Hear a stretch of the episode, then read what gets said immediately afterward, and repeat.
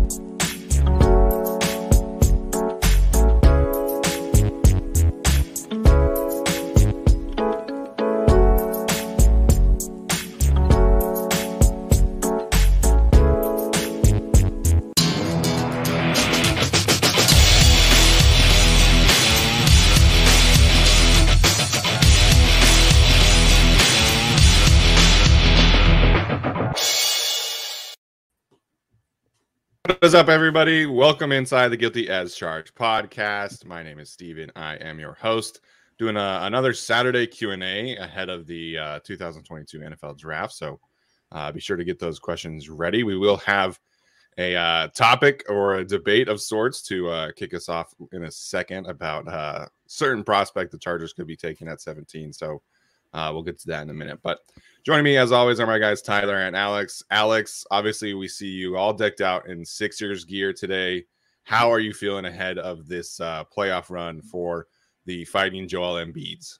Uh, ready to have my heart broken again. Uh, getting depressed on the podcast again. It'll be fun, and uh, of course, they're going to lose Game Six the night of the NFL Draft, so that'll be great. Um, but no, I'm excited, and I'm excited to watch the Sixers run while the Lakers are sitting at home.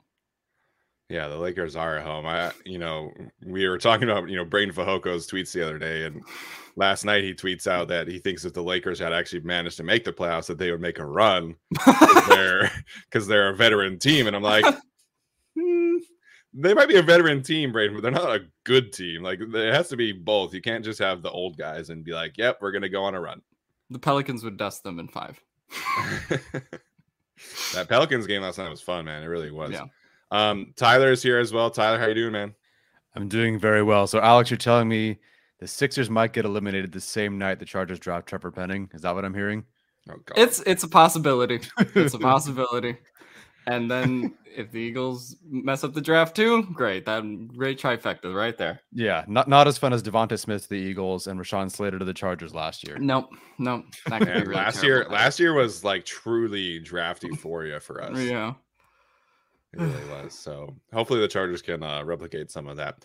Um, Alex, real quick, man. Uh, who's playing in the championship this year in the NBA and who's winning? Oh, um, ooh, I I see. I'm not prepared for this. I'll say Suns, Suns Bucks, but the Suns win this year in seven. Yeah, I feel the same way actually. So I'm not as tapped into the NBA as you are. I don't really watch that many, but uh, yeah, I think it'll be fun. All right, so uh, the debate that we're going to have to kick off the show today on Saturday before we get to your questions is about said Trevor Penning and whether or not the Chargers should take him or are going to take him, and really kind of all of our thoughts here at 17. So Tyler did a video yesterday um, kind of using ESPN's analytics and Vegas draft odds and the mock draft database. And so, Tyler, uh, if you could just give us the kind of Spark Notes version of uh, what you found out yesterday using all three of those sources. So, according to ESPN, Trevor Penning is the favorite to be taken at 17. According to Mock Draft Database, Trevor Penning is the favorite to be taken at 17. And according to Vegas odds, if you'd like to bet on someone to be taken at 17, Trevor Penning is certainly one of those guys. It's lining up to where Trevor Penning, like people have asked me, who's the betting favorite? It is Trevor Penning, whether you like it or not. Um, yeah. Steven thinks I was talking to him basically that entire video. and kind of, yeah, I was talking to myself, talking to the fan base. Whether you, we, any of us like it or not, Trevor Penning is the betting favorite at this point. Whether we want him there or not is a whole different story. But um, yeah, so it seems like no matter where you go, Trevor Penning is the favorite to be taken. I will say though, like if you look at mock draft database, they compile all the big boards, all the mock drafts, and all the big boards across the internet have Trevor Penning as like 17, 18th. His high is 16, his ranking is 18th, and his projection is 17th. He's like he's exactly right. Like this scenario would almost seem perfect, other than getting a steal in the draft. If we're another prospect that you told me that, hey, everyone likes him right at your pick. He, you know, everybody across the board almost unanimously has him at this spot. For the most part, I'd be like, sweet, that sounds great. That means it's a good fit, good pick. But Trevor Penning this year just feels like a different story. And while a lot of the internet and all the analysts seem to really like him at 17, I'm I don't want to be the team that finds out. Yeah, so I will say there are analysts out there who are skeptical of Trevor Penning, and you sure. know, obviously, no prospect is going to have you know everybody in his corner unless they're truly like surefire picks. I mean, there are some analysts out there who don't have Aidan Hutchinson as the top edge rusher or don't have him in the top five and things like that. So, I mean, nobody's going to unanimously agree, and so. I certainly think Trevor Penning is a possibility at 17. I'm not ignorant, ignorant to that fact. He feels a massive need at right tackle and in terms of the good, right? Like he is an elite athlete at the position. He's got great size, great strength, great play strength. And you know, he he kind of checks the athletic profile box. It's just that when you really dive into the film and like what happened at the senior bowl, I mean, like on on first watch of Trevor Penning, like you see this guy against Iowa State, you know, just has incredible torque and is throwing dudes around like nobody's business and then you just see kind of the individual pass pass blocking reps and, and how he's able to you know give up his inside shoulder and not anchor down properly against uh Uwazurike from Iowa State and then it also happens against North Dakota State and and South Dakota State like so if you take his three best games from last season or three you know highest ranked competition he struggled in pass pro man he really did and I think the run blocking is a little underwhelming. I think if you look at his PFF run blocking grade, it's like, damn, he's a great run blocker, but he's really not. Like it's really kind of just okay. And so to me, I think if you're looking at a first round tackle prospect, ideally you're looking at you're you're hoping for somebody with at least really solid, really good film, great athletic traits, checks a lot of boxes and I just don't really feel like that's the case with Trevor Penning. I, I don't like. Again, if he gets drafted, I will obviously switch gears and, and root for him and hope that he is is successful with the Chargers. But you know, sitting here today, I, I just I can't advocate for taking him at 17. Is kind of where I'm at right now. No, I can't either, and I think it's just it's the idea that you're filling that need is good, but you're not filling that need with a player like Rashawn Slater or Penei Sewell last year. Frankly, I don't think you're filling that need with a player like Christian Darrisaw last year. I'd go as far as Dillon Radunz. Like that's that's yeah. kind of where Trevor Penning is. Um, I mean, I think he someone put it best. He said he's he's a top 10 player in this draft if you're just looking purely at the physical traits and what he could be at the next level. Uh, unfortunately, has a lot of day three tape, like um, yeah. when when he goes up against some of these competitions, and that's why the Senior Bowl was so pivotal for him. Um, and you know, a lot of these guys who play at you know FCS schools, uh, and he did not show out against the best competition there uh, either. So, and also the games that Steven mentioned I there's a lot of technical issues. There's also just a lot of dumb stuff. We've talked about how undisciplined he is. I retweeted the clip about how he almost got Desmond Ridder killed. Um, you know, so there's just a lot of technique issues, and I think you're the Chargers are also in win now mode, right? They're Yeah. trying to get a guy in the first round who can help them this year. And if you're adding a Trevor Penning, you're kind of saying, okay, well, we'll probably get Storm Norton level production from him this year, and we're trying to see year two, year three where he'll be, right? Because you know you want to see him take that leap maybe towards the end of year one, beginning of year two, like that's when you would kind of expect it. But I just think that's too much of a risk to take when you know you could already install these players, either like a wide receiver like Jameson Williams or the cornerbacks that we talked about last week. Uh, at 17, you can take someone like Zion Johnson, also ready to play right now if you wanted to do that. Um, but I just think the the value of Trevor Penning and betting on him as a project for a team that's in win now mode, uh, that's the part of it that's never made sense to me. So yeah, I, I get the need. He does check some boxes, but man, whenever he goes up against good competition, it's it's bad tape. Yeah, I agree. So I guess one thing I do want to talk about because people are mentioning it in the chat, and this is not a me or Alex question. This is a Steven question. Trevor Penning is obviously a left tackle. He will be switching to right tackle. Can you at least describe sort of how that process might go? Are his projections better at that point? And then also just another thing I wanted to include.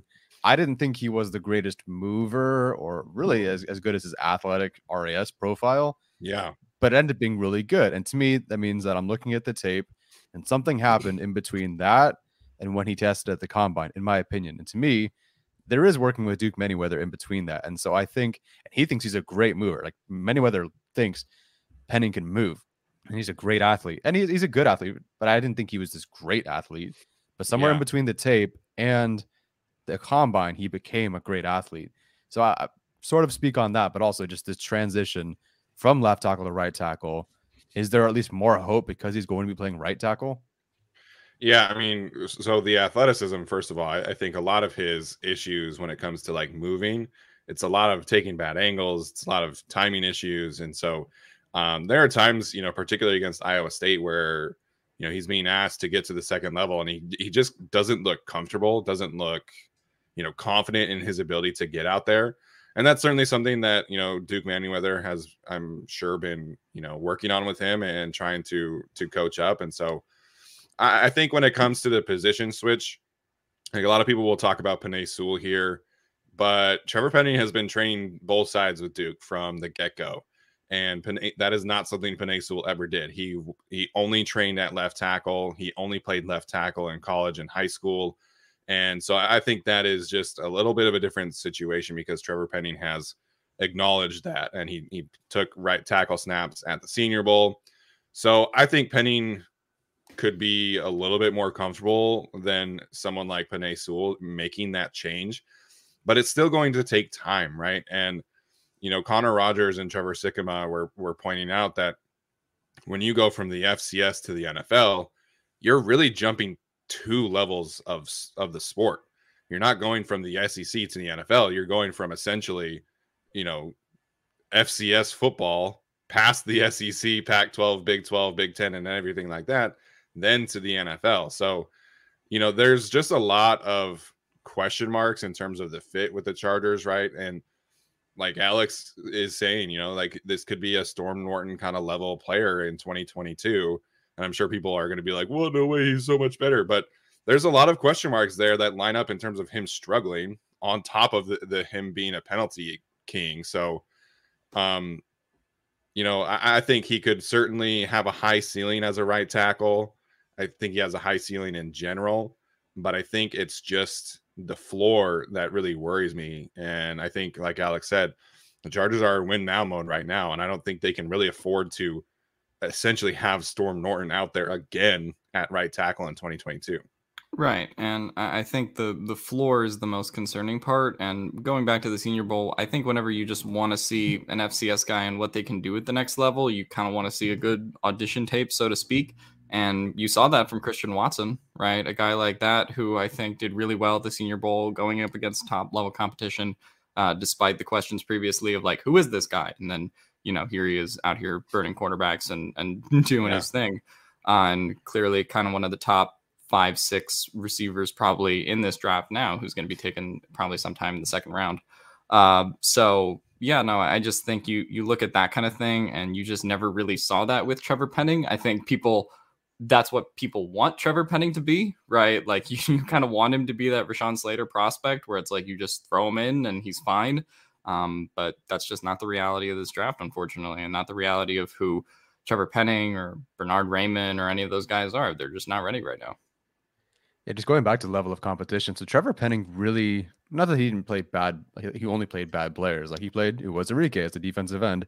That's a, a good player, I guess. But at least, what's like the top level of competition he faced last year? Because I, I can say that Faalele had the Ohio State game. I can say that Raimann had the LSU game. I yeah. can't really say Penning had like a a big program game. Iowa State, man. That's it. And it was bad. it wasn't that good. so like I mean you, you face who you face. That's not his fault, but you would at least like to check that box. And like Alex said, you go to the senior bowl, okay, do something. And, and none of the tackles did, but certainly Trevor didn't or Penning didn't help himself at all. And I think at least as early as the day one team drills, Faalele was the tackle and Penning was the guard, right? Yeah, yeah, they had they had Penning taking reps at guard, and he just did not look comfortable there at all. And I mean, he's six seven. Like he's sure. The the idea yeah. of Trevor Penning switching to guard is just like laughable to me. Like he is a tackle. He doesn't have the kind of pad level and bend that you're looking for to play guard, and, and mm-hmm. he doesn't need to transition. He's got 36 inch arms. Like I was like, what are we doing here? So I don't know. Like I, I, when you're looking at a small school tackle prospect, like you're you're looking to, for him to check off like all these boxes, like right, like played well against his high end competition. He dominated the, the lower end competition. He had a really good trip to the Senior Bowl. He showed out at the combine, and it's like, you know, that was like Dillon Radunz, right? Like Dillon Radunz had great tape mm. against his high end competition. He had great dominant tape against the lower competition. Had a fantastic Senior Bowl uh, I think that was when the combine was canceled, but he had a good pro day. So like he checks all those boxes and he struggled to, you know, fill in in the NFL this year. Like he couldn't find a role. Mm-hmm. The Titans were mm-hmm. trying to play him at guard, right tackle, couldn't really figure it out. It was a hard jump for him. So, you know, Penning doesn't check all those boxes, right? Like the, the checklist of of a small school tackle is is all left blank at this point. And so it's like, could he come in right away and succeed? Yeah, sure, it's possible. You know, he's working with Duke Manyweather, and mm-hmm. you know the Chargers are a really good situation, but it's just not super clean. Like to me, it kind of feels like Tytus Howard, like not great tape, not great Senior Bowl, but he's really athletic. So we're just gonna, you know, push him up the boards. Yeah, I, I think he'll be fine. I really do. I just don't want to be the team that finds out. Yeah. So, uh, super first super chat of the day, of course, from LA Chargers fan. Good morning, gents. Unfortunately, I think the writing is on the wall for Penning. Unless the top talent drops, I think he will be the pick. And I tend to agree. I really do. Unfortunately, as much as I want Zion Johnson on this team, like I think if Penning is on the board, I think Penning is the choice. Someone brought up earlier. What do you think about just the the personality, the penalties, and him having so many penalties and kind of being a perceived asshole? Do you think that flies? Like some teams will love that. Like I do think, yeah, uh, the Raiders might have taken that, you know, with Gruden, or I even think the Ra- Ravens could take him. But do you think that flies with Staley? I don't really know. Like I know that he wants to be a trench team, and I know that he wants to be more physical, but it's not like any of the players he got last year were like perceived assholes. Like I mean, you have Oday Aboushi, Corey Linsley, Matt Feiler, and Rashawn Slater, like four of the most calm dudes in the world. like, I don't know. So, like, personality wise, that's that is a legitimate question, and I wish I could have an answer for you. And I think if you look at you know the Saints history and like the Steelers history, obviously because of Brendan Nugent and Sean Sarrett, the two offensive line coaches, there's not really that guy. Like I guess Maurkice Pouncey kind of was an asshole, but I don't know. That'd be an interesting question to ask uh, him in terms of personality fit. So you have him as if he was in last year's class, offensive tackle seven. Yes. Yes. Yeah. Mm, yeah. Yeah, I'm at six, just ahead of Radunz. But yeah, yeah. So Cosmi to me, at least you had, I think, a better flash and, and better tape with, yeah. I think, on par athleticism. So yeah, he's definitely after him. He's after Jenkins.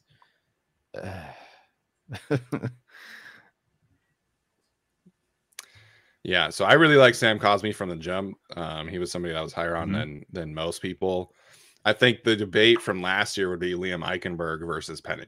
Like I think as Mhm. OT six, seven, eight, that's kind of where you're at with with Penny Yeah. in last year's class. Yeah, and that's almost a debate of just do we prefer the the floor or the ceiling? And well, Eichenberg went then went to Miami and got destroyed, but that's a Miami thing. Okay, r- actual question: Would you rather take Linderbaum at 17 and slide him to guard, or take Penning? He can't slide to guard. I know, but would you rather take him and move him to guard, or take Penning? Um, This question and like the Jordan Davis versus Trevor Penning question for me is just like they're both a, it's both a lose lose for me. would I rather shoot my left foot or shoot my right foot? I don't know. Got to pick a foot, man. We Mm, all say left.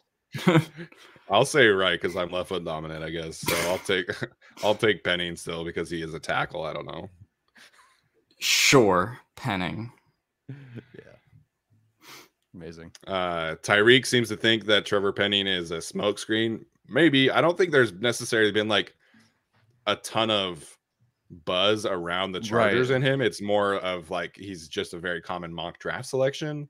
Mhm. Yeah. So you know, and it's not like the the Chargers have met with Trevor Penning and went to his pro day, and I mean they did meet with him at the combine and Senior Bowl, obviously, but we haven't heard like a the Chargers really like Trevor Penning kind of thing yet. It's mostly just that he's a very common mock draft selection. He's like to be there, and he fills an obviously big need.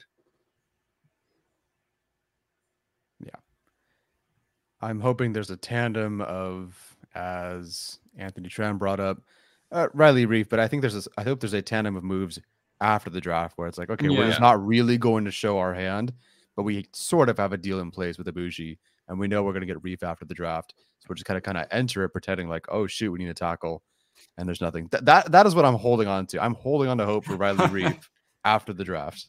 Yeah, you know, it would be uh, really cool if they had signed uh, like a Morgan Moses type and not had to be in this situation. Could have had him. What, was, what did he go for? Five million AAV. Yeah, I mean, he is from Baltimore or whatever, but Billy Turner really wanted to play in Denver, I guess, but pain. um, all right. This is a question that I get a lot as somebody who's very high on John on Zion Johnson and the possibilities of taking him. 17 too early for Zion Johnson. I think historically we've seen that answer be no. Um, in the last 10 drafts, the only time the top guard went less than uh, went off the board at a pick less than 24 was the Forrest Lamp year. And technically he was kind of drafted as a tackle. Mhm. Um, but every other year, the top guard goes in the top 25. And we've seen that be as high as Mm. five with Brandon Scherff and six with Quenton Nelson. We've seen 14th a couple of times. So historically, the top guard at 17 is really good value. I think Zion Johnson is a fantastic player. He has a top five grade in the class overall for me.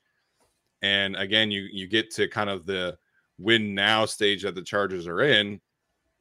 I'm way more comfortable taking Zion Johnson and plugging him in at right guard or left guard, depending on what happens with Matt Feiler, and looking at a very successful rookie player. So I think Zion Johnson is by far the better pick in terms of where the Chargers are at in in, in their process, right? Like you're trying to get a player and really kind of just you know hit the ground running, and I think that is Zion Johnson. And also, I think he has that flexibility long term to, you know, potentially be Corey Linsley's replacement down the road in a few years once that decision comes necessary. So I love Zion Johnson. He's a top five player in the class for me. I think 17 is a great spot for him in terms of his value and where he's kind of projected to go. Maybe is that the start of his draft range? Maybe, but historically speaking, seven the first guard off the board at 17 is is great value. Yeah, I, I'm all for this. I understand that maybe at 20 it could be better. Like in a perfect world, you trade back a little bit into the 20s, you get him. But I mean, I really think he could go earlier. He's just so Yeah. clean. And even I didn't know this, but he went on Good Morning Football and he's got a computer Yeah. science degree, cybersecurity degree. He's a guy who was like, "Oh, I'll try football after golfing." I And he's know. being really good. I mean, the character looks good. This guy's got two degrees. The film looks good. The numbers look good. The testing was good.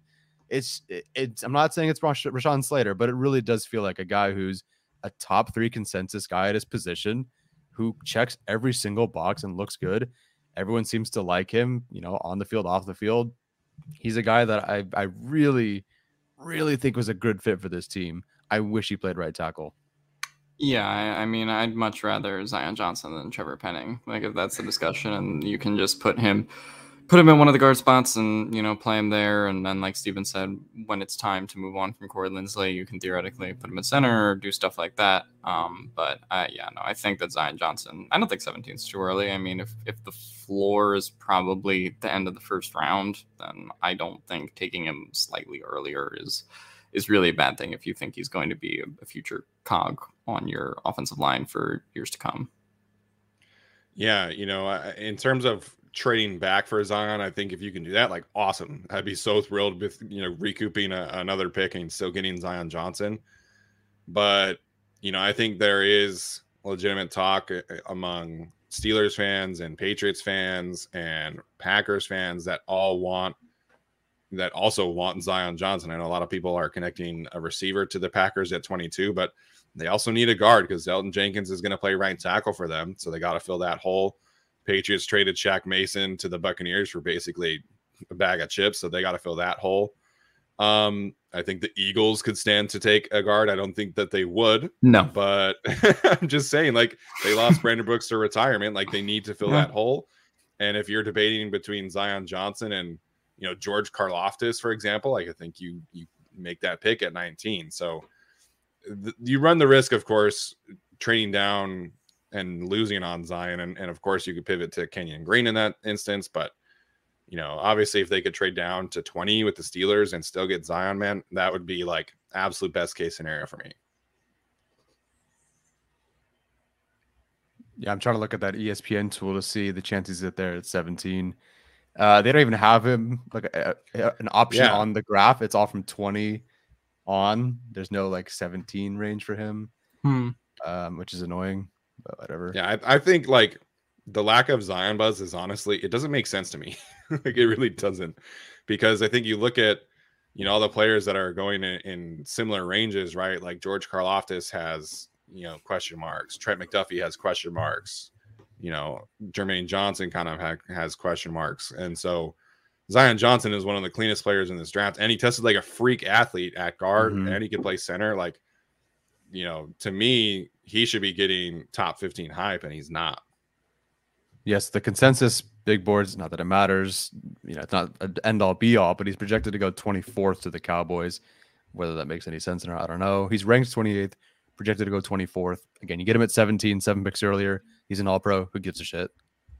Yeah.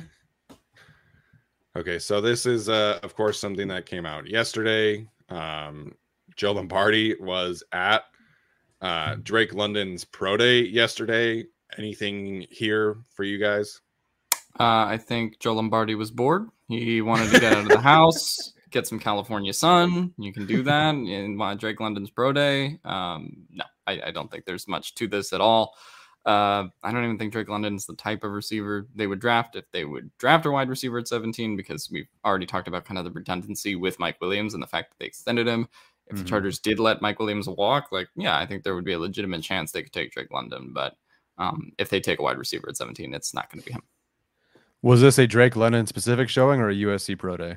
It was just Drake London, yeah, because he okay. Uh, USC's actual pro day was like early in March, I want to say, like right after the combine um, but he's was still rehabbing from his uh, ankle injury, so that's mm-hmm. why he his pro day was this week. Gotcha. Well, maybe Lombardi pulled the fire alarm. To me, when it comes to meetings, like it does help to connect, you know, some dots. But to me, I always harken back to the Patriots went to Johnny Manziel's pro day or hosted him or whatever, and I don't think they ever were going to take him. So it's cool, you know. He's a local, like it's USC. Of course, somebody's going to go to that pro day. Sure, Lombardi's there but he would have had a huge percentage of being taken by the Chargers if Williams was gone because he fits yeah. exactly what they've taken. But now he has like the lowest percent chance of being taken because he, they have Mike Williams still. I think. Yeah. Yeah. Yeah. You know, I, I think in, in in a case with Mike Williams also on the roster, right? Like it, it's just too redundant. It makes your team too easy to defend if you have two jump ball guys, right? Like that means that you can just essentially stick safeties on the sideline and dare Justin Herbert to throw it down the middle because he just can't. And so I, I think having two jump ball guys just makes them too redundant. I think Drake London has a little more juice after the catch than Mike Williams. Certainly has a, a better ability to break tackles than Mike Williams, but uh, at least in terms of prospects, right? But um, you know, like taking having two six five receivers is just it's just not the thing anymore. Like this is not trying to have Malcolm Floyd and Vincent Jackson and then trying to replicate that with Philip Rivers because that's what Philip Rivers wanted. But uh, I, I listen. I love Drake London. He's my wide receiver one for a reason. But him and Mike Williams together would just be would just be no. I think you if you're drafting a receiver at 17, you have to get speed at that spot, and that's really the only way. Like if the decision is Drake London or Trevor Penning, like they're gonna they're not gonna take they're not gonna take Drake London, man. Like they if Jameson Williams or Chris Olave are not on the board at 17, they're not taking a receiver, in my opinion. Drake, Drake London or Trevor Penning? Ooh, that that's another. I think I would. When I go Drake London there, I don't know. I think I might go Drake London there. I uh, no, it's uh, jeez. okay, here's the thing. Like, I would of the two, I guess Drake London, but to me, I'm trying to like I would always and generally try to play the draft as get a trenches guy, get your wide receiver later in deep class. yeah. So, especially if it's a wide receiver three. what if you really don't like the trenches guy though? I, I'm so torn. I, I do have London graded higher. I don't. I think he's ranked higher too. Um, mm, no, I'm not gonna say it. I don't want to do it. Pass. I was uh I was you know going through the Chargers draft history just for an article for LAFB and um do you guys know when the last time the Chargers took back to back offensive linemen in consecutive drafts? Was no. it the Marcus McNeill and something else draft? No, I, I- meant in terms of consecutive first rounds. Oh. Oh, is it McNeill never? was no, it was like the 80s. Oh, what's that? it was uh something Fitzpatrick and I should have written I should have had this ready, but um it was two tackles back to back drafts in like And 85 then- and 86. And then they both ended up being Hall of Famers for the Chargers. Uh I think one of them actually like barely played. Sweet. Um, but also Marcus McNeill was the only offensive lineman that AJ Smith drafted in the top 50. That was it. That I, was I, it. I read the article, but I, I guess I didn't retain much. Yeah. I looked at the picks. I didn't really look at the words. Tom Telesco has three. He took he's taken three in the top 50. So I mean he's doing better than AJ Smith. I oh, suppose. Lamb, right? Yeah, well, Lamb was 38, well, and then DJ Fluker and Rashawn Slater. One of those hit. I mean, one for three is a is about what happens in the draft. So like that's the issue with the average. Chargers is that it, it is a good batting average for offensive linemen. It really is. But the issue is that you're you're doing three across nine seasons as opposed Yeah. to like every other year, like smart teams do. We're driven by the search for better. But when it comes to hiring, the best way to search for a candidate isn't to search at all. Don't search match with Indeed. Indeed is your matching and hiring platform with over 350 million global monthly visitors, according to Indeed data, and a matching engine that helps you find quality candidates fast. Ditch the busy work. Use Indeed for scheduling, screening, and messaging so you can connect with candidates faster. Leveraging over 140 million qualifications and preferences every day, Indeed's matching engine is constantly learning from your preferences, so the more you use Indeed, the better it gets. Join more than 3.5 million businesses worldwide that use Indeed to hire great talent fast. And listeners of this show will get a $75 sponsored job credit to get your jobs more visibility at Indeed.com slash Blue Wire. Just go to Indeed.com slash Blue Wire right now and support our show by saying that you heard about Indeed on this podcast. That's Indeed.com slash Blue Wire. Terms and conditions apply. Need to hire? You need Indeed. All right. So uh Jay Blue had a super chat question here. Who would be a surprise pick that you guys can see happening? As always, thanks for the content. Thank you, Jay Blue. So I don't know if he's specifically saying in the first round, but Alex, anybody uh let's do first or third round pick that you would be surprised by. Um. Well, in the vein of Drake London, I would say non non Olave or non Jameson receiver. Yeah, If it- Sky if Moore.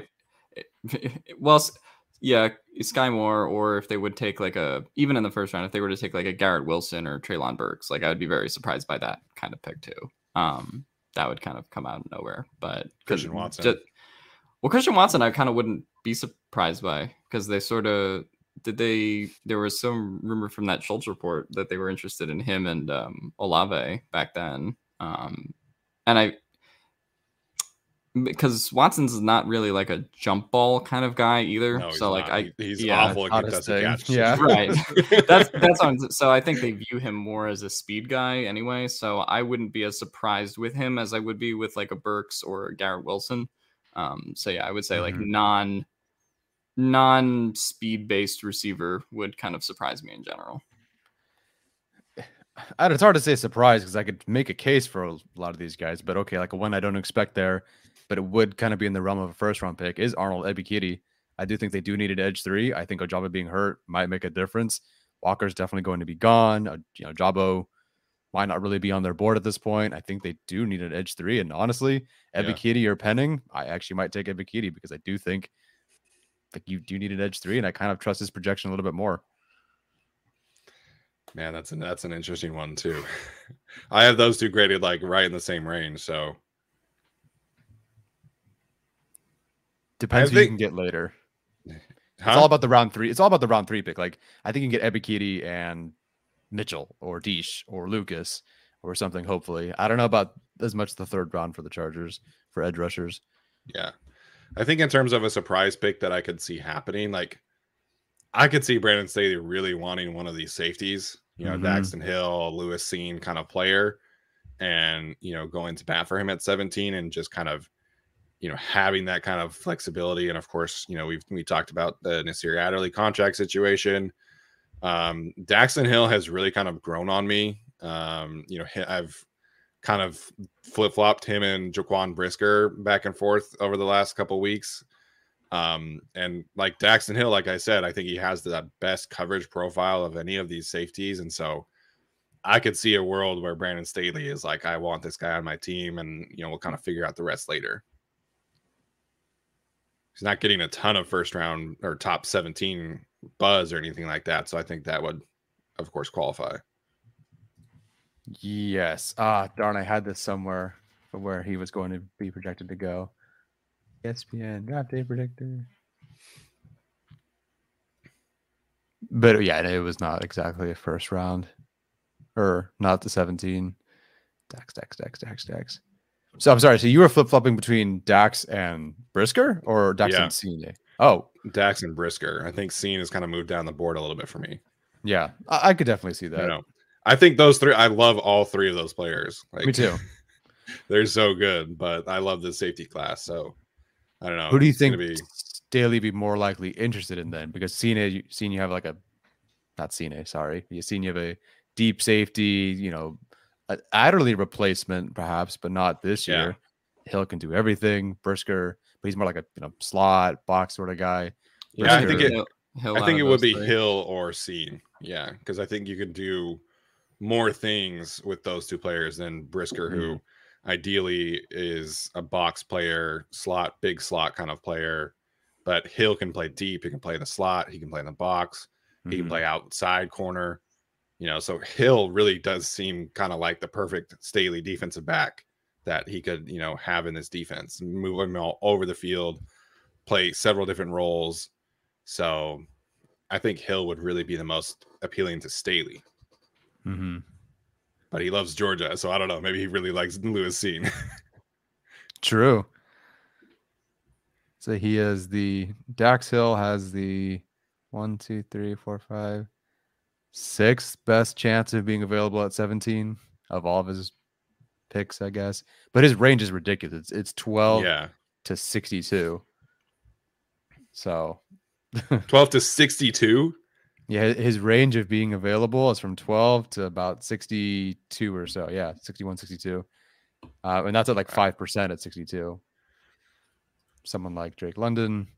Yeah, It stops at 19. Um, that's um, wild range, but that's safety, man. I think like Yeah. Trevon Moehrig to me should have been a first round pick last year, and then I think he ended up being like 38 or 9, right? And then yeah. the next safety after that was crazy. So I think the NFL is slowly catching up when it comes to the value of safety, but still, it's like, you know, it's so hard to be a first round safety these days. I just would not Um, be the biggest. Shout out to that. Clinton Sims. It was uh, Jim Leachy, Lachey, uh, or however you say it, and uh, James James Fitzpatrick. Oh, the The- tackles. the, or the, the two tackles that the Chargers took. Yeah.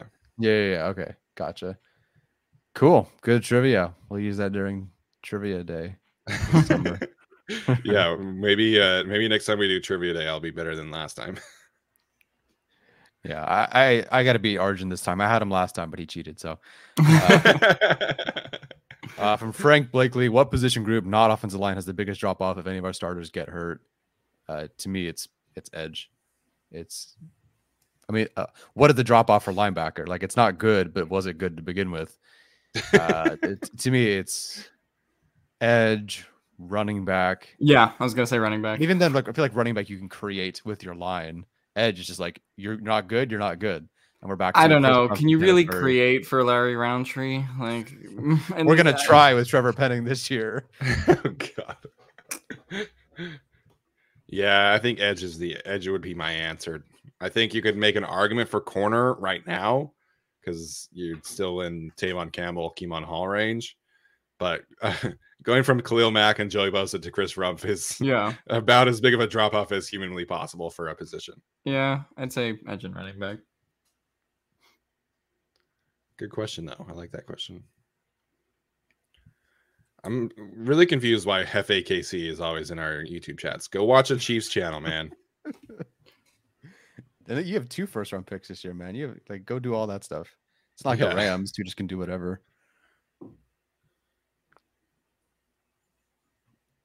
Um, Bugala Lump, Bu- Booga Lump. I don't know how- how you you wanting to say that. He wants to know if we have any thoughts about uh, Jamal Davis, the edge rusher that the Chargers signed to a futures deal from the CFL. I think it was.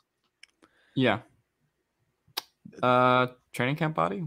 I mean, that kind of seems like what he is. Yeah, I feel like the description, unfortunately, is how I feel about him. Is like guy signed from this league who has no tape. Like I don't know. how like that's how I feel about him. He's a guy that could work in a training camp. Um, I guess I'd have to watch film. At least Donald Parham. Like when you sign these XFL guys, like Donald Parham, you get you can watch him as this you know six nine freak on the field. Norton, I didn't watch. At least there's something there. I, I don't have anything about Davis, honestly. Yeah. Oh man, this is uh this is a tough question. I don't know how I'm to answer this one. Todd Miller, if all three are on the board, who do you pick at 17 in the order?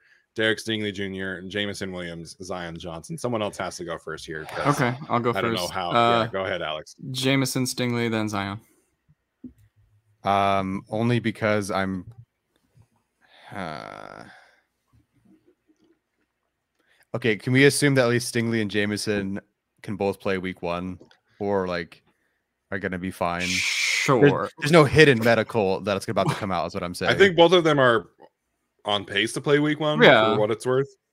Okay, I think let's just say they like don't, they, they medically more will of a- check out. Yeah, don't think they're medically gonna they should be checked out. I think it's more of if a team just wants to be careful with them at this point. I don't know if they're gonna be fine long term, but week one they'll be on the field. That's all I need. That's all. okay. I need. Um,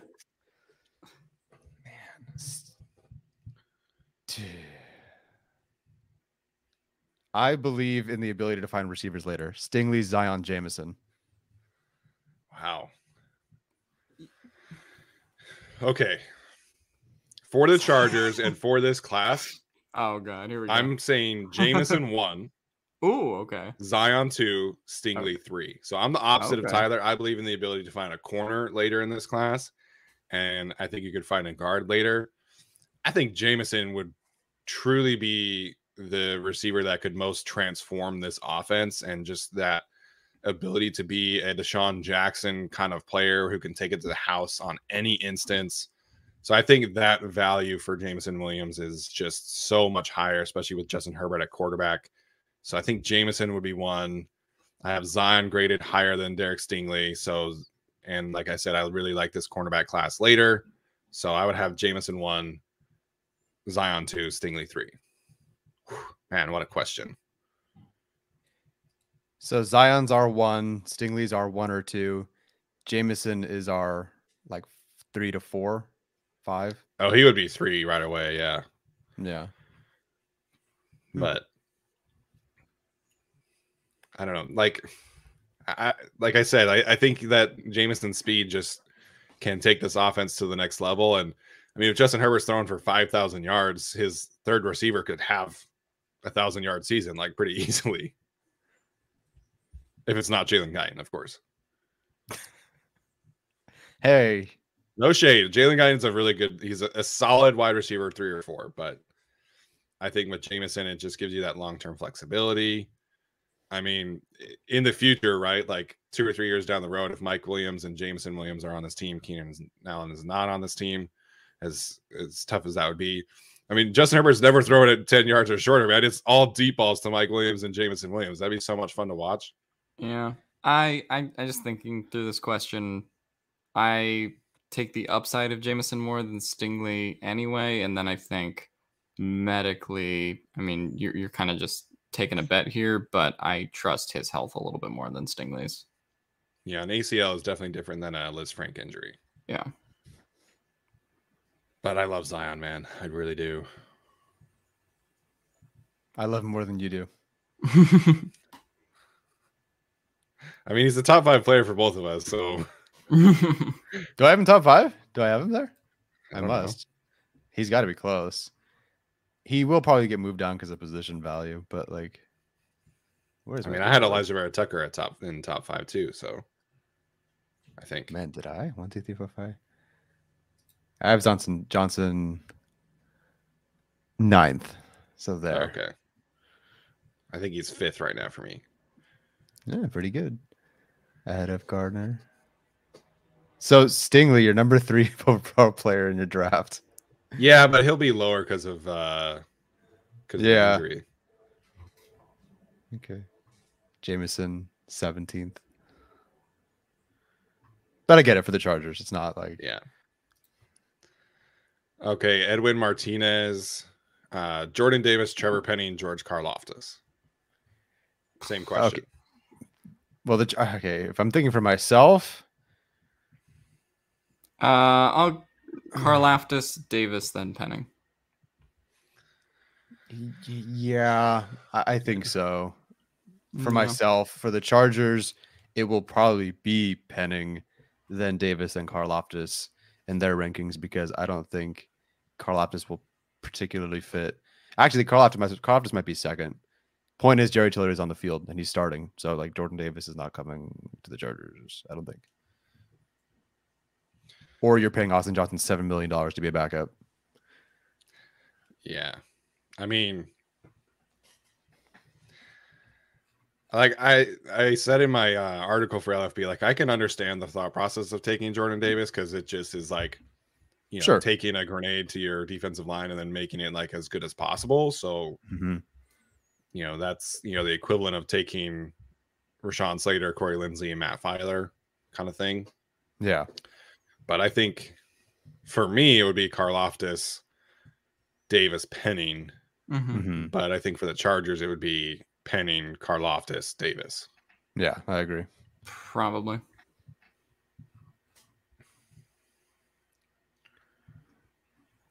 Chiefs fan thinks the Chiefs are going to trade ahead of the Chargers. I mean, You can trade with the Chargers if you want. I don't know if I'm going to go that board. far. I'm not, I'm, not who's the going, I'm not going that far down. Uh, Joe Alexander reminded us of a super chat we missed. Uh, Would you guys Oh. be willing to trade multiple picks, not this year's first, to get Laremy Tunsil to free up our pick at 17? Um, wait. So okay, What's his contract? First question. yeah, answer that question first because I know he restructured recently, but I don't know because that contract that the Dolphins gave him was crazy. Mm-hmm. So obviously there's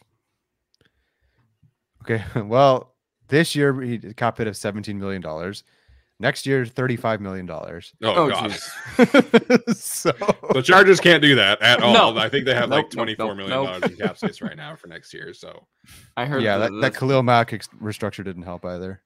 no. I heard the three come out of Tyler's mouth in 35, and I was like, okay, nope, a little bit out of our price range.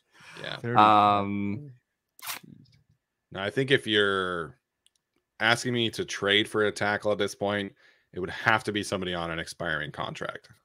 probably. Yeah, I mean, what, what I guess is the value for Laremy Tunsil at this point if you're asking a team to eat a 35 billion dollar cap hit next year? I mean, like, because I, I don't think it would be a first round pick. No, still. definitely not. Definitely So not. And he was injured for like Right. I think he played four games last year, five. Yeah. So like I mean I think the potential's still high, but like you're probably like two mid round picks. Like is I mean, in of the theory, you get him. Get ready for the greatest roast of all time the Roast of Tom Brady, a Netflix live event happening May 5th. Hosted by Kevin Hart, the seven time world champion gets his cleats held to the fire by famous friends and frenemies on an unforgettable night where everything is fair game. Tune in on May 5th at 5 p.m. Pacific time for the Roast of Tom Brady, live only on Netflix. and then you extend him next year. So it's Right. obviously not a thirty-five million dollar cap hit.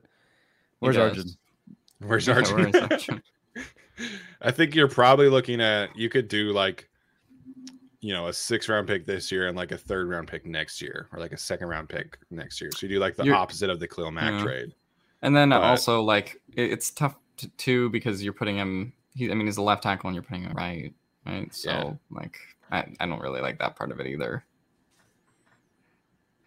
Thirty-five million dollars. Yeah, I don't I don't know. Like I mean there's talk of the Texans taking Evan Neal or Ikem Ekwonu and like potentially moving Tunsil to right tackle or you know starting one of the rookies at right tackle. So I don't know, but uh the answer for this question is no.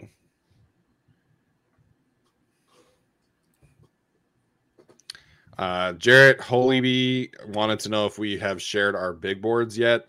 Uh, we have not yet, but we will be doing uh, an episode on that next week. We'll each be giving our uh, top 50 players in the class. So um, stay tuned for that one. And I'm also wrapping up the composite big board. It's a lot of work.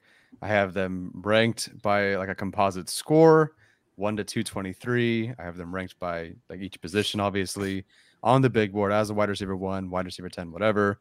I have them. I have the entire draft network board manually entered one at a time based on their rankings. One, two, three, all the way through Wow. to do a difference between the composite big board and the draft network big board so you can get a sense of who is more underrated or overrated. So that'll be out, color coded, ready to go uh pretty soon too. There we go. I didn't know you were working on that. So that's going to be fun. I think Neil Farrell is going to be uh, very different on our boards versus their board. Well, Neil Farrell stood me up yesterday, so he can he can call. Oh, Oh, that's a shame. That happened to me last year with a player I really liked too. And I was like, well, this sucks. yeah, Nature of the beast, unfortunately. it happens. This is why Rachaad White's the best running back in the class because he showed up. You know, I did bump Rachaad White up a few spots just for you after I went and watched uh, Donovan West earlier, earlier this week. Oh, yeah. so uh, he's up to uh, seven on my running back rankings board after not making my top 10 initially. So there you go. I'll bump up Rashawn White when you bump up Jerome Ford, buddy. I have bumped up Jerome Ford. Well, you did? It's Oh, available on the big board. what is uh. What do you go from 14 Second to to last. No, I'm kidding. Uh, no, he's. I think he is in the top ten now. I moved him. on my big, Oh, okay. I moved him on my big board, not on the position, like the ranking. So I Oh, don't know yeah. exactly where he fits, but I believe he's top 10. I just, good. But I don't feel good about it. Yeah, the running back I don't feel good about and feel worse about after today is Pierre Strong. After seeing that he got, he essentially racked up nearly 3,000 yards in his college career of perfectly blocked running plays. So I just have like no idea what that guy is when something is going wrong. Yeah. He was no. from uh, South Dakota State, right? Yeah. Yeah. Oh, I mean his his film is like literally like this huge hole Just- opens up and he just hits it and he runs and like he's That fast. makes sense. I know that, but uh man, like nearly 3,000 yards in his career of perfectly blocked plays is just kind of crazy. Yeah. How many yards does he have overall? I don't know. I think I like gotta check. Hold on. Yeah, I was gonna say. It's like Uh, 80% of his yards are freaking perfectly blocked plays. Okay, so. Oh, come on. Someone just talk. It's all rushing, right? Yeah, it's rushing. okay. Yeah. Yeah. So yeah, forty five hundred. So about two thirds. So two thirds of his yards were perfectly blocked run plays. Cool. awesome. um, Jay Blue wants to know about our plans for the draft. So uh, Tyler and I will be there along with Arjun. So uh, the three of us are not going to be doing anything live or immediate.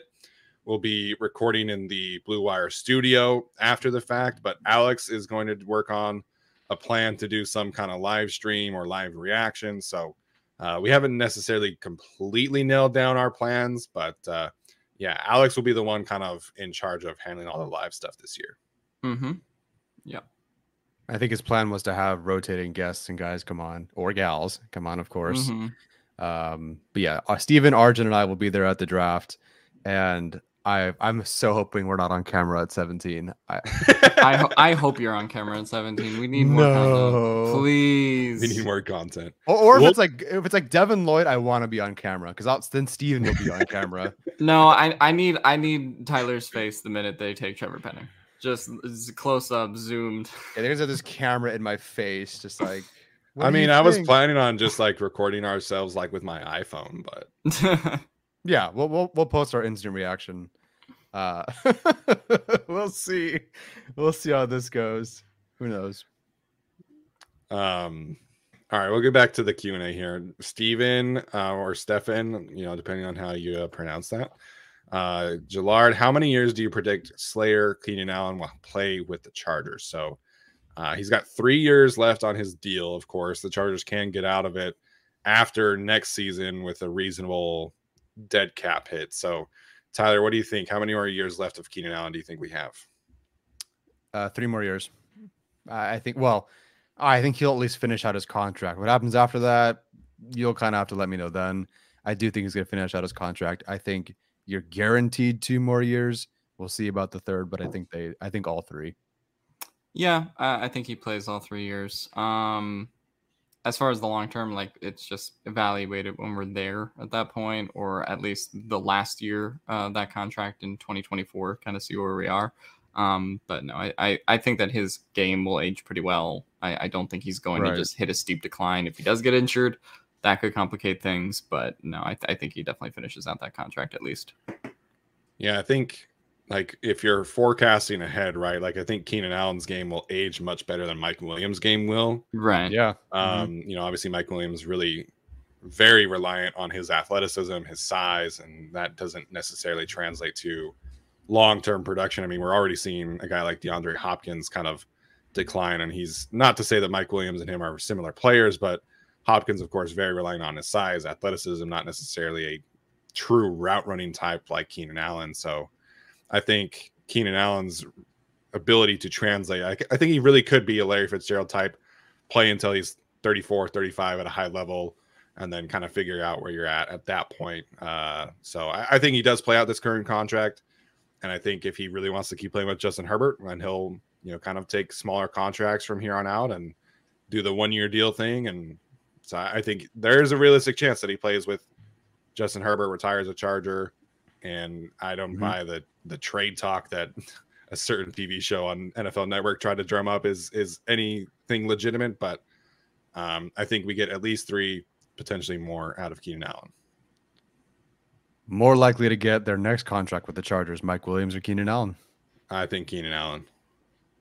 To get another So they both expire same year. Same right? year. Yeah. Yeah. How old is how old is Mike Williams when that expires? Mm, He would be 28 or 9, I think. so Keenan Allen would be 32. No, I think Mike Williams would be older. Maybe Okay. thirty. Uh, Mike Williams will be 30 when it ex. Well, he'll be 30 in that final year. Yeah, and then 31, I guess, when it expires, right? They're that close in age. Is it only Yeah, two years no. apart? They're, they're actually yeah they're actually not I, I that's what I was thinking because I remember I looked this up before and I was surprised just how close they were um in age. Was Mike Williams a five-year player at Clemson? Mm, I don't remember off the top of my head, but I think he was at least four. Um, Wow. yeah, I guess I never made that uh, connection that they were that close in age. Hmm. I think yeah, Mike so, Williams has been in the league for five years now. That's true. Hmm. Uh, I'll say Keenan probably more likely between the two, just because I think at thirty, potentially injuries and stuff, Williams might not age as well. But mm-hmm. oh, there was a Mike Williams stat I wanted to bring up. Oh yeah, guess how many contested catches uh, Mike Williams had at Clemson? At Clemson, mm-hmm. like total. Mm-hmm. 33. One. One? Wow. That's what Pro Football Focus has him at. One. Hmm. Dang. Interesting. In I mean, 2013. A little bit. wow. it doesn't make sense to me, but. Clemson's offense is atrocious, though. They they run like three routes for their receivers, and it's just awful. Them in Georgia. Translated really well for Mike Williams to the NFL. All right, next super chat from uh, Casey. Thoughts on trading next year's first or second for additional picks this year? Mm, no, I mean, I the only situation where you trade next year's first is if you're trading up really high in the first round, like if you're trading Yeah. into the top ten. Um, so I don't think they're going to do that. Could you trade next year second? I mean, in theory, you could, but um, that that would be sort of like a Kenneth Murray like trade into the back half of the first round kind of trade. Um, so if they wanted to do that, they could. I don't think they will though.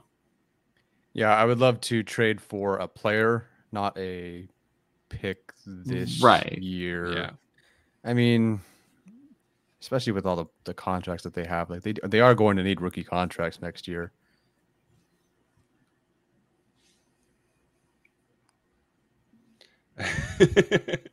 Tyler's really conflicted now. I don't want to do it because you look at like the, the comp pick video, and it's you know you trade for players, let them expire, get your third round pick back in a year or fourth round, whatever. Try to get those Yeah. comp picks. Trading a second, I mean, trading next year's first is just worth what is that worth? A second round this year, right? Is that how it works? It's always one round, sort of less, like a third round next year is a fourth round this year. Yeah. So the draft isn't like that that good. It, it's deep, but I, I wouldn't want to trade for additional picks. No, I definitely want more picks this year, preferably top 100 picks. But you know what really is like the difference between trading a second next year for a second this year? Like, you know what I mean? I, I don't know. Uh, another super chat from Joe Alexander. Should we grab a player that helps negotiate, helps negate, excuse me, divisional opponents or someone to fill our holes? Uh, that should be without a W and make us more balanced. And that's not how you spell balanced. Uh, Steven just had a stroke on the stream. Sorry, I, oh I'm, I'm, I'm I'm really into grammar, I guess, and spelling. I'm surprised you Joe. didn't have a stroke at lately tonsil. Oh, I didn't even notice that one, man. Surprise, you're off your game. I was, I was. Yeah, that could be, you know, a, a talk to text issue. Like Laremy's not exactly, a, but like, you know, but yes, yes, the, some of these. Well, what do you think, Stephen? What do you think of this question? What do you think about I filling mean, holes? I think, I think filling a hole and you know, uh, getting divisional opponent. I can't, I can't even think right now.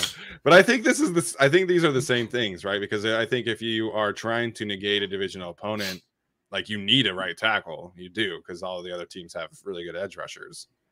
I think if you're asking me, would I rather take like Jameson Williams so or Chris Olave so the Chiefs don't get him? I think that's a more interesting question.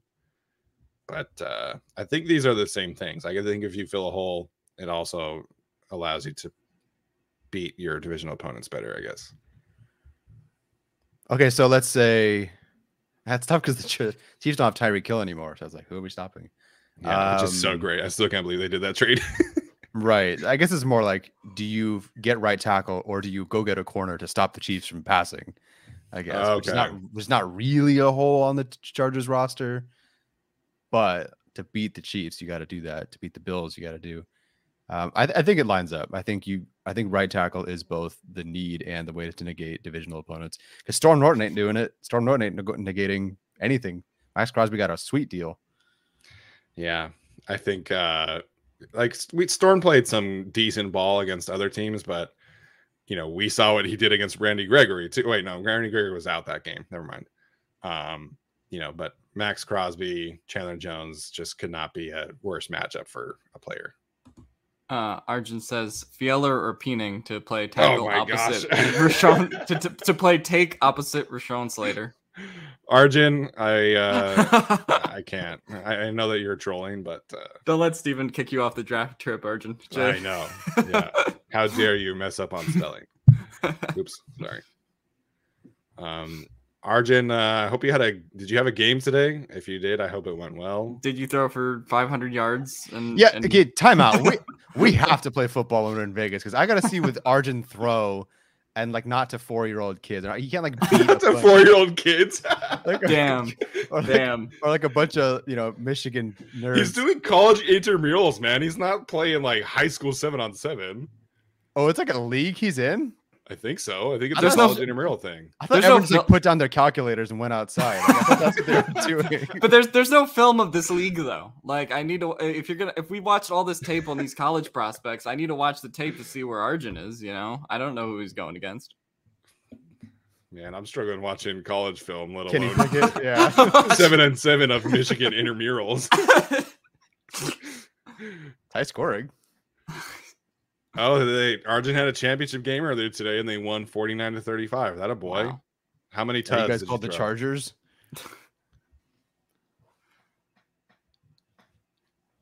Oh. Joe was playing FIFA, so that's that's a good excuse. Tell me your season based interception percentage and your average depth of target, or otherwise get the fuck out of here. Stephen, would you rather draft Raymond at 17 or have another year with your worst student? From Bolt Brett. This is not my question. Even I wouldn't ask that.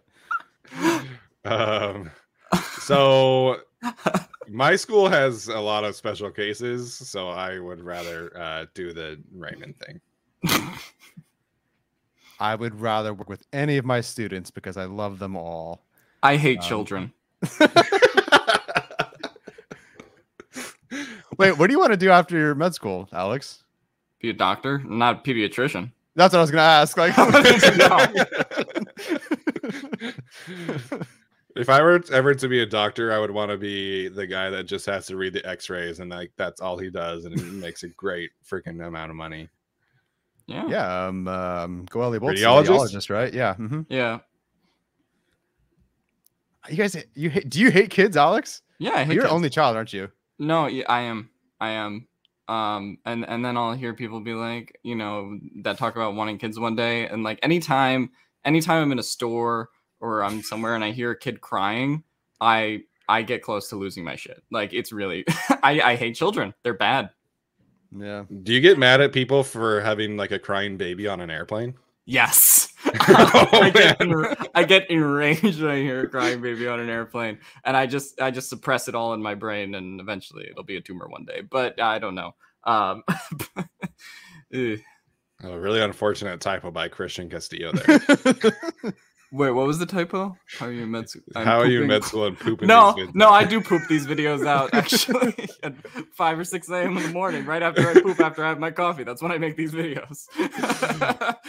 Oh my gosh, that was too funny. Okay, Star Wars question: Would you rather draft Raymond or kill younglings? Oh my gosh, I don't. oh, This kill is an younglings. Anakin I hate, I hate children.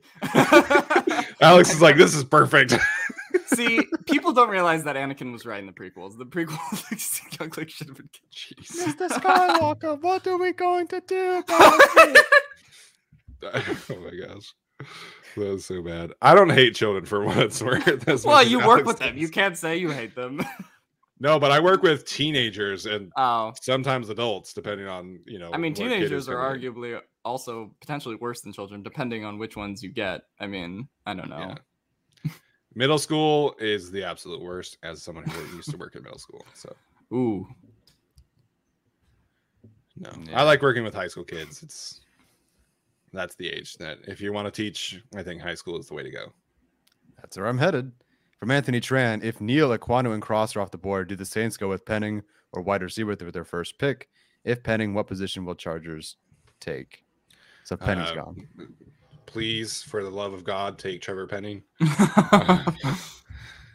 I think if the Saints take Penning, then I think the Chargers pivot to uh probably a corner is is my guess or a receiver.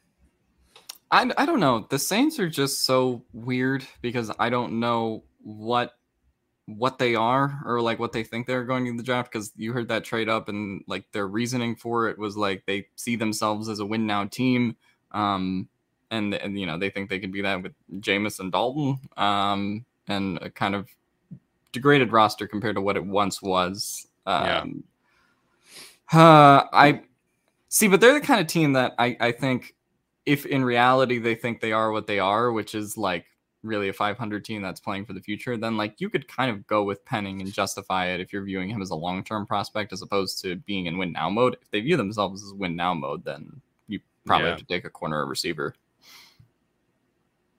I think the Saints are a sneaky Devin Lloyd spot, honestly, Yeah, that's a possibility too. because I think Demario Davis is about at the age where he's probably going to start declining soon. I think his contract is cuttable after this season, so that's not necessarily like a win now mode, but move because um, depending how they feel about Pete Werner and who's next to Devin Lloyd or next to uh, Davis, excuse me.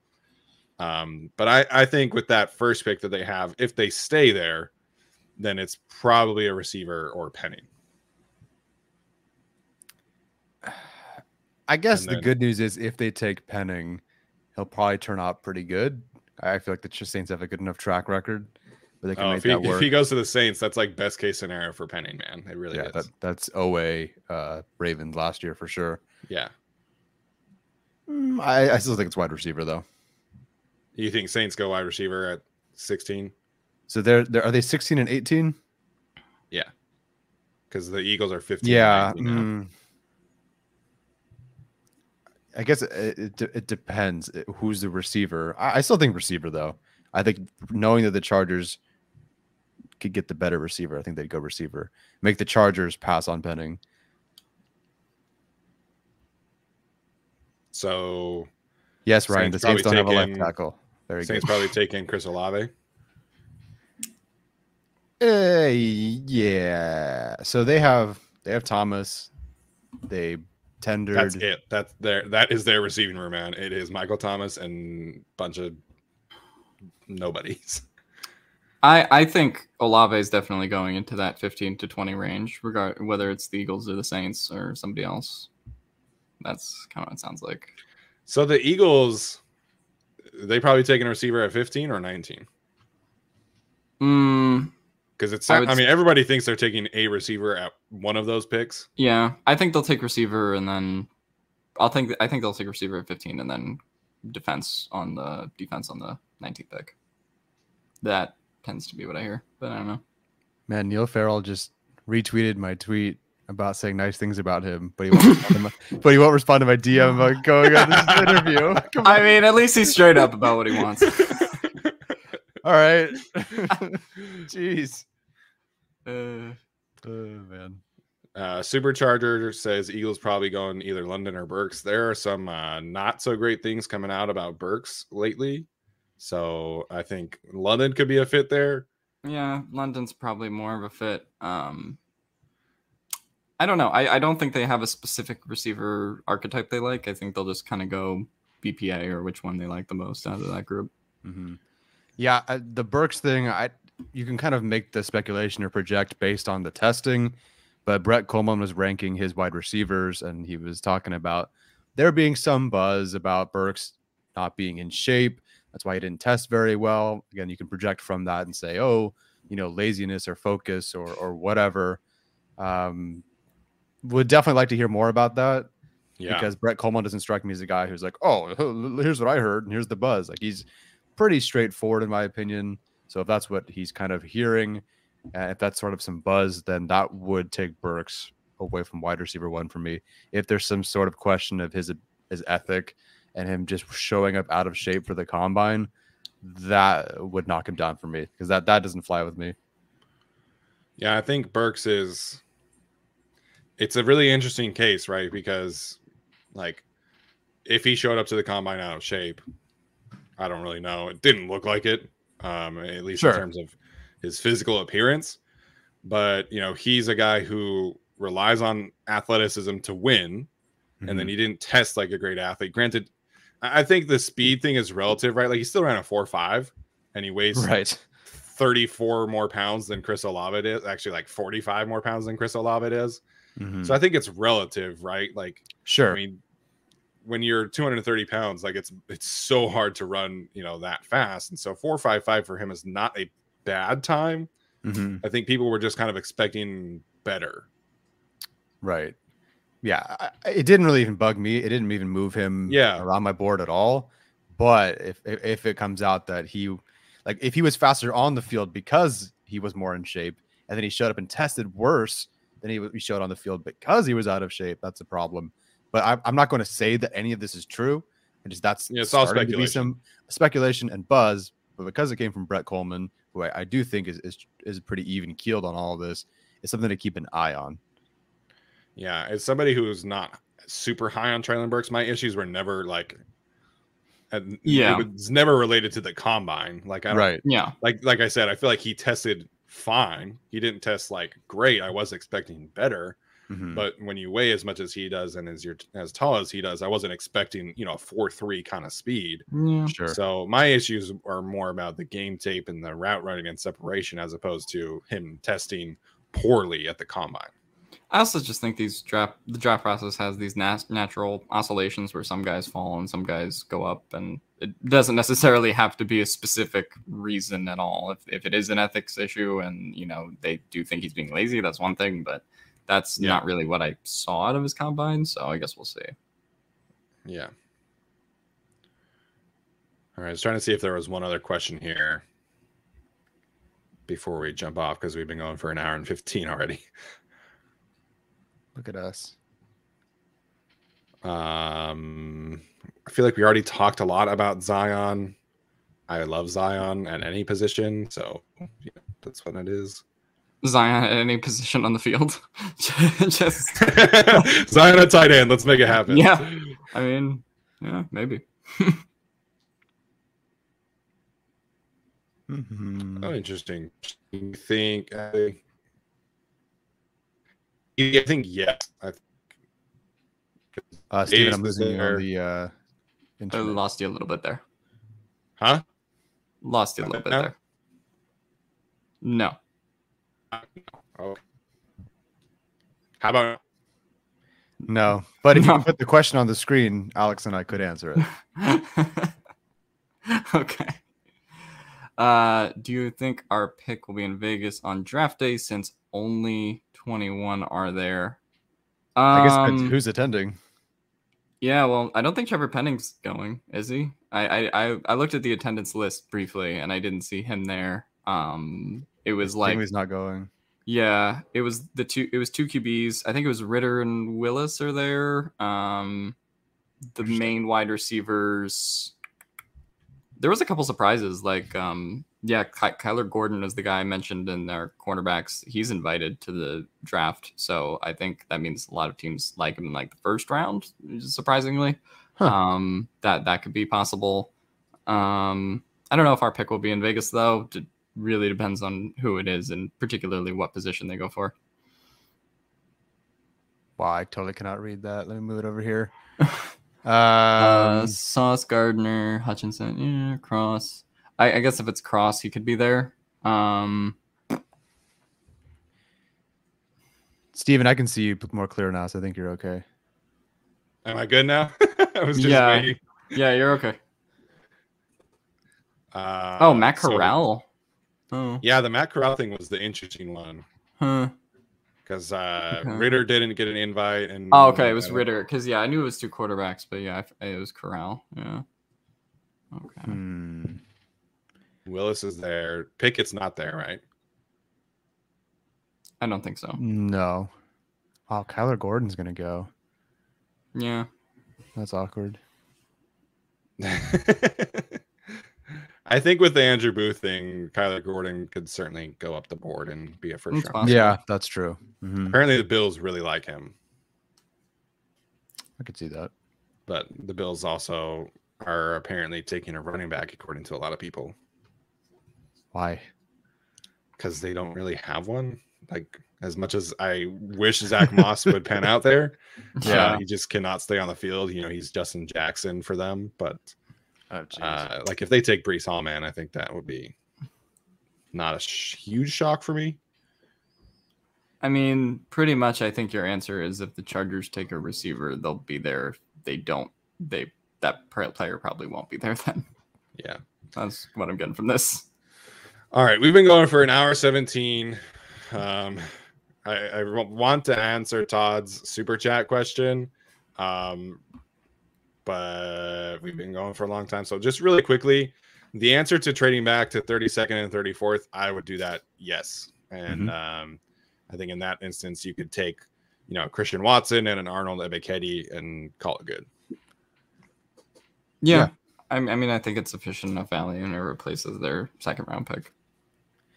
Not that I would be rooting for it, but I, at this point, I even would trade back and take Raymond at that point at 34 or something. Yeah. I wouldn't love it, but I'd rather take him at 34 than Penning at 17 and get that 32nd pick for Ebiketie. Abraham Skylar, Lucas at 34. Baby. Let's rock. you like him a lot more than a lot of people. Not that nobody dislikes him, but you like him a lot more than people like him. Yeah, I do, but also there's like a massive gap between Charles Cross and Abraham Lucas. so Yeah. Yeah. yeah. if you could trade it, trade it into like the 40, late 40s, early 50s, that's a good spot for Abraham Lucas, in my opinion. Ooh, is Abraham Lucas your four? He is my four. Ah, interesting. Hmm. But again, Okay. I think I have a first round seven on Charles Cross and a low second 6.6 on Abraham Lucas. Okay. Interesting. So- I can't wait to talk about these boards. Yep. All right, that's going to do it for us today, guys. Thank you so much for tuning in. Uh, that was a lot of great questions. We'll be doing one more Q and A next week before the draft. So uh, if we didn't answer your question today, um, I see Bolt Bread asking a couple interesting third round project questions that we can get to one day. Um, so remember your questions and ask them again next week. Otherwise, we'll be doing our next mock draft on Monday night, and then uh, thir- next Thursday night we'll be doing our big board episode. So, uh, you know, we're at the home stretch officially of draft season. Can't wait to uh, cover it with my guys Tyler, Alex, and Arjun, and uh, really excited to see what Alex pulls off next week or in two weeks from now uh, in the live stream. So, any thoughts there, Alex? Ah, don't get your hopes up. It's a work in progress. I'm gonna take my headphones. I'm gonna listen, be listening to Alex in uh, while we're watching the draft. Please that'll don't. Please don't. Just have just have fun at the draft. You don't need to pay attention to what the what the monkey's doing with the machine gun over on the YouTube channel. Fair enough. Tyler, any final thoughts, man? Uh, I can't wait to listen to Monkey with Machine Gun. It sounds like a really good uh, punk rock band or whatever. So uh, yeah, awesome. All right, guys. Thank you so much for tuning in. We'll see you on Monday.